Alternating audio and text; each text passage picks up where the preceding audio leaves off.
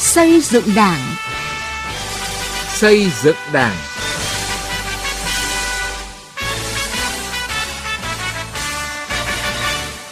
Xin kính chào quý vị và các bạn. Thưa quý vị và các bạn, chương trình xây dựng Đảng hôm nay xin chuyển đến quý vị và các bạn những nội dung sau: Kiểm soát quyền lực thông qua việc thực thi thực chất, đầy đủ và rộng rãi quyền làm chủ của nhân dân, quyết tâm và hiệu quả trong công tác đấu tranh phòng chống tham nhũng. Hà Tĩnh đưa nhanh nghị quyết Đại hội Đảng bộ các cấp vào cuộc sống.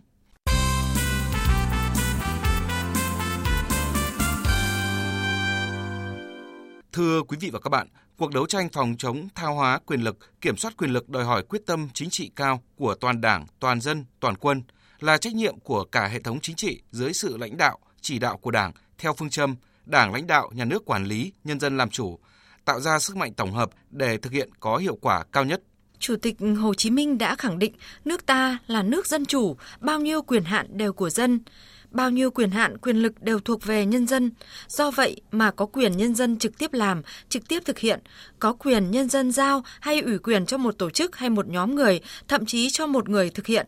Và khi đã giao, đã ủy quyền thì nhân dân phải kiểm tra, kiểm soát, giám sát xem tổ chức, nhóm người cá nhân được giao quyền, ủy quyền có thực hiện đúng, đầy đủ, nghiêm túc các chức năng quyền hạn, nhiệm vụ được giao hay không, hay lại lạm quyền, lộng quyền, lợi dụng quyền lực vì mục đích cá nhân, vì lợi ích nhóm, nhân dân giao quyền cho bộ máy nhà nước thực hiện các quyền lập pháp, hành pháp và tư pháp theo nguyên tắc có sự phân công và phối hợp để đảm bảo tất cả quyền lực thuộc về nhân dân và nhân dân kiểm soát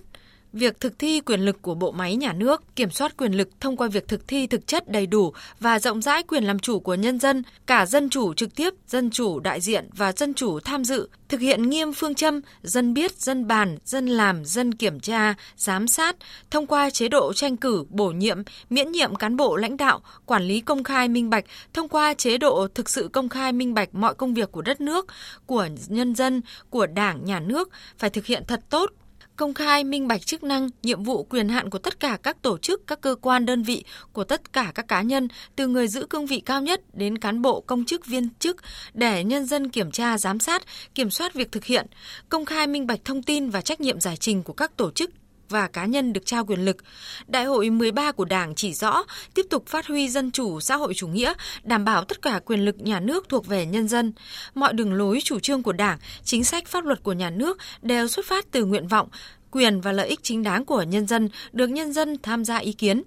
nhân dân có quyền chất vấn, yêu cầu cơ quan nhà nước phải giải trình, có quyền phản đối những việc làm sai trái, có quyền yêu cầu cán bộ không đủ tư cách phải từ chức hoặc bị cách chức. Cuộc đấu tranh phòng chống tha hóa quyền lực, kiểm soát quyền lực đòi hỏi quyết tâm chính trị cao của toàn Đảng, toàn dân, toàn quân là trách nhiệm của cả hệ thống chính trị dưới sự lãnh đạo chỉ đạo của Đảng theo phương châm Đảng lãnh đạo, nhà nước quản lý, nhân dân làm chủ, tạo ra sức mạnh tổng hợp để thực hiện có hiệu quả cao nhất. Từ nghị quyết đến cuộc sống.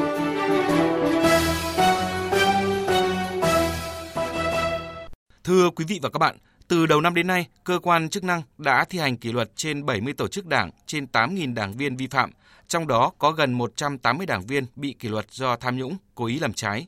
Trong bối cảnh còn nhiều khó khăn do đại dịch COVID-19 diễn biến phức tạp, ảnh hưởng lớn đến tình hình kinh tế xã hội của đất nước, nhưng công tác phòng chống tham nhũng tiếp tục được quan tâm chỉ đạo, không những không trùng xuống mà còn tiếp tục được đẩy mạnh. Bài viết của phóng viên Đình Hiếu đề cập nội dung này. Chỉ trong 6 tháng của năm nay, các cơ quan tố tụng đã thu giữ, tạm giữ, kê biên tài sản, phong tỏa tài khoản, ngăn chặn giao dịch tài sản trong các vụ án tham nhũng kinh tế có giá trị hơn 14.400 tỷ đồng. Cơ quan thi hành án dân sự đã thu hồi hơn 1.995 tỷ đồng. Riêng các vụ án thuộc diện Ban chỉ đạo Trung ương về phòng chống tham nhũng theo dõi chỉ đạo đã thu giữ, tạm giữ,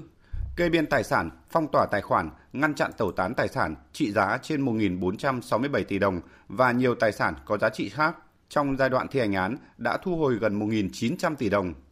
Đây thực sự là chuyển biến mạnh mẽ trong công tác thu hồi tài sản bị thất thoát, chiếm đoạt trong các vụ án hình sự về tham nhũng, kinh tế, vốn là khâu hạn chế trong công tác đấu tranh phòng chống tham nhũng thời gian qua.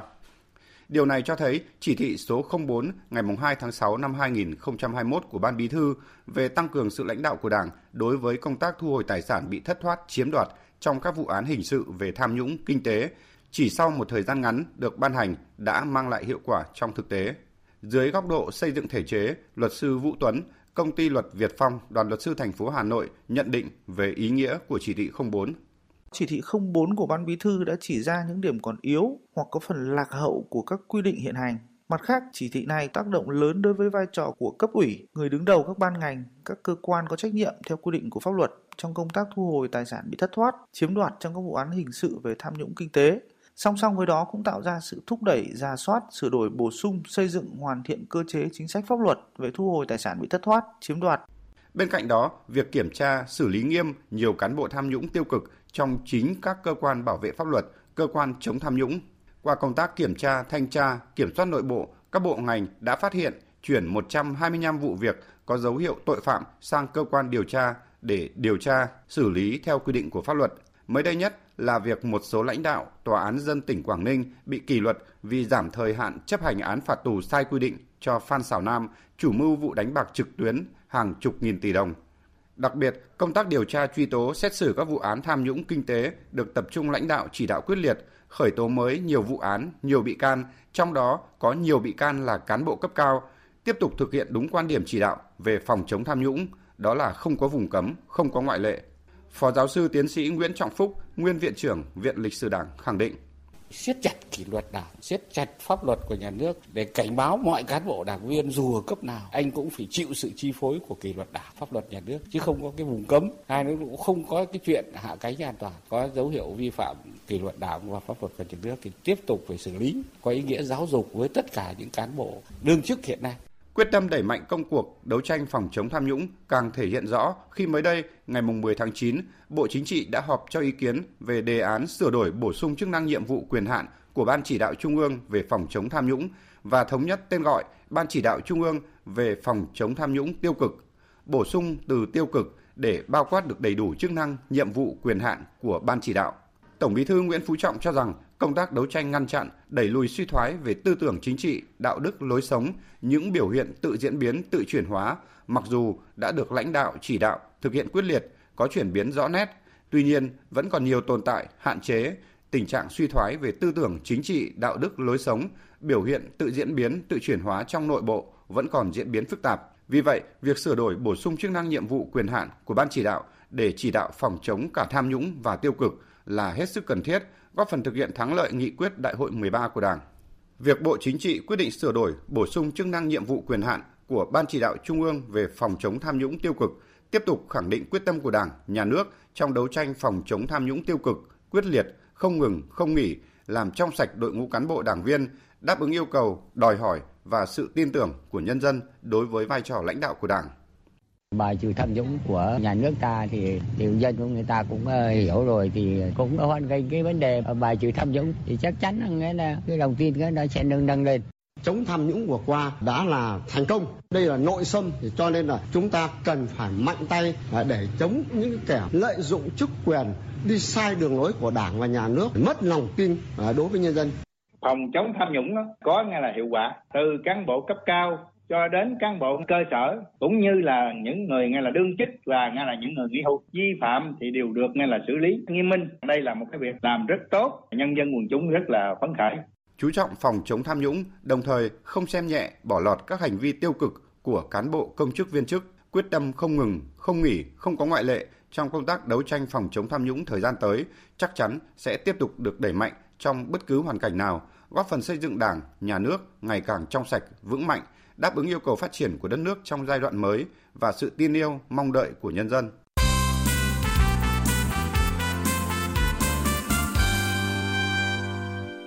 Thưa quý vị và các bạn, nghị quyết đại hội nhiệm kỳ 2020-2025 của Đảng bộ Hà Tĩnh đặt ra mục tiêu đến năm 2025, tỉnh Hà Tĩnh đạt chuẩn nông thôn mới, thu nhập bình quân đầu người cao hơn bình quân các tỉnh Bắc Trung Bộ, phấn đấu năm 2030 trở thành tỉnh khá của cả nước. Để thực hiện hóa mục tiêu chung mà nghị quyết đã đề ra, các địa phương, đơn vị ở Hà Tĩnh đã và đang triển khai thực hiện có hiệu quả các chương trình mục tiêu mà nghị quyết Đảng bộ các cấp đã đề ra. Phản ánh của Tiến Anh, phóng viên Đài Tiếng Nói Việt Nam để đạt mục tiêu đến hết năm 2021 đạt xã nông thôn mới nâng cao. Ngoài việc hoàn thiện kết cấu hạ tầng, xã Xuân Giang, huyện Nghi Xuân đang tập trung khai thác tiềm năng lợi thế địa phương trong khai thác chế biến thủy hải sản. Bí thư Đảng ủy xã Xuân Giang Nguyễn Phi Trường cho biết sau khi đại hội thì đã có cái chương trình hành động để thực hiện nghị quyết và về triển khai à, ở các chi bộ trên địa bàn toàn xã à, và có các cái hội nghị toàn đảng bộ thành hội nghị chuyên đề để triển khai đến mỗi cán bộ đảng viên trên địa bàn đều thấm nhuần các cái mục tiêu về chính trị, phát triển kinh tế xã hội, để rồi mỗi đảng viên là một tuyên truyền viên, vận động toàn thể nhân dân cùng chung tay để xây dựng Xuân Giang à, trở thành một cái xã mà ngày càng văn minh theo hướng đô thị là một địa phương nằm vào tốc cuối về phát triển kinh tế của huyện Cẩm Xuyên, không có các tuyến giao thông trọng điểm đi qua và cũng không có biển. Người dân chủ yếu sản xuất nông nghiệp ở vùng đất bạc màu. Vì vậy, để hoàn thành xây dựng xã nông thôn mới nâng cao vào năm 2022 và đến năm 2025, thu nhập bình quân đầu người đạt 65 triệu đồng một năm, Đảng bộ xã Cẩm Hà đã chọn khâu đột phá để tổ chức thực hiện trước tiên, đó là quy hoạch lại diện tích đất nông nghiệp thành các vùng sản xuất tập trung tái cơ cấu ngành nông nghiệp, ông Lê Văn Sơn, bí thư xã Cẩm Hà, huyện Cẩm Xuyên chia sẻ. À, nông nghiệp thì à, địa bàn với diện tích không nhiều à, và cũng không phải là bằng phẳng. À, nhưng mà với mục tiêu đặt ra là cũng phải tập trung xây dựng cả cái cánh đồng lớn theo nghị quyết chung của tỉnh và huyện. À, thì xã hiện nay đang còn tập trung cao cho cái vấn đề này và à, hiện nay đang tập trung đưa ra cái giải pháp và thống nhất cái quan điểm tập trung chỉ đạo để nhằm nâng cao cái thu nhập trên một diện tích để hiện thực được vai trò là trung tâm chính trị kinh tế văn hóa phía Bắc của Hà Tĩnh như nghị quyết lần thứ 19 của Đảng bộ tỉnh Hà Tĩnh, Đảng bộ chính quyền và nhân dân thị xã Hồng Lĩnh đã đặt ra mục tiêu phấn đấu với quyết tâm chính trị rất cao. Trong đó chú trọng quy hoạch phát triển dịch vụ logistics, quy hoạch phát triển các cụm công nghiệp đi đôi với phát triển công nghiệp, tiểu thủ công nghiệp, Cùng với đó, thị xã Hồng Lĩnh đã phát triển hệ thống hạ tầng thương mại dịch vụ theo hướng văn minh hiện đại, tiếp tục đẩy mạnh cải cách thủ tục hành chính, thu hút đầu tư, nỗ lực huy động nguồn lực trong nhân dân để xây dựng Hồng Lĩnh trở thành đô thị loại 3 vào giữa nhiệm kỳ 2020-2025. Ông Nguyễn Huy Hùng, Phó Bí thư, Chủ tịch Ủy ban nhân dân thị xã Hồng Lĩnh cho biết. Trước mắt thì Hồng Lĩnh đang tập trung là công tác chỉnh trang đô thị. Và đến nay tổng nguồn kinh phí để chỉnh trang đô thị là đã đạt 36 tỷ. Và theo cơ chế của nghị quyết hội đồng nhân thị xã à, nhà nước và nhân dân cùng làm thì ngân sách phần ngân sách thị xã bỏ ra là 18 tỷ. Ừ, các cái công trình cụ thể là khoảng 90 công trình là được đăng ký và đến nay thì nhân dân à, và nhà nước cùng tập trung đầu tư vào làm theo trưởng ban tuyên giáo tỉnh ủy Hà Tĩnh Hà Văn Hùng, ngay trong năm đầu của nhiệm kỳ 2021-2025, nhiều nội dung quan trọng có tính đột phá của nghị quyết đại hội đảng bộ các cấp đã được các địa phương tổ chức thực hiện có hiệu quả, gắn kết với các nội dung yêu cầu của sự phát triển chung của cả tỉnh và cả nước. Quán triệt trong toàn đảng bộ và nhân dân về những cái nội dung cơ bản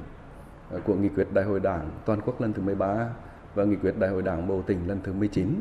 trong đó làm rõ sâu sắc những vấn đề mới, những vấn đề cốt lõi của nghị quyết để tạo ra cái sự thống nhất chung để tổ chức thực hiện. Trong đó thì đối với từng ngành, từng lĩnh vực theo vị trí chức năng nhiệm vụ của mình thì phải tham mưu các cái chương trình hành động cho tỉnh, à, cho địa phương đơn vị để tổ chức thực hiện có hiệu quả nghị quyết. Vấn đề thứ hai là phải tập trung tuyên truyền và tổ chức thực hiện các cái nhiệm vụ chính trị trọng tâm của tỉnh à, gắn với nghị quyết đại hội lần thứ 13 của Đảng và nghị quyết đại hội lần thứ 19 trong đó trọng tâm là ba cái nhiệm vụ đột phá như xây dựng đội ngũ cán bộ chiến lược rồi xây dựng hệ thống kết cấu hạ tầng đặc biệt là xây dựng tỉnh Hà Tĩnh đạt chuẩn nông thôn mới đến năm 2025 để tạo ra cái sự đồng bộ đồng thuần trong toàn đảng bộ và nhân dân. Vấn đề thứ ba là tiếp tục đẩy mạnh thực hiện chỉ thị 05 việc học tập làm theo tư tưởng đạo đức phong cách Hồ Chí Minh. Để nghị quyết đi nhanh hơn, sâu hơn vào cuộc sống, hiện nay các cấp các ngành ở Hà Tĩnh đang đẩy mạnh tuyên truyền, xây dựng các kế hoạch cụ thể, phát huy hiệu quả hơn tinh thần trách nhiệm, có tầm nhìn và tư duy đổi mới, dám nghĩ dám làm, dám chịu trách nhiệm của đội ngũ cán bộ. Tất cả vì sự nghiệp phát triển của địa phương gắn với sự phát triển chung của cả nước. Đến đây, thời lượng dành cho chương trình xây dựng Đảng hôm nay đã hết. Cảm ơn các bạn đã chú ý lắng nghe. Xin chào và hẹn gặp lại trong các chương trình sau.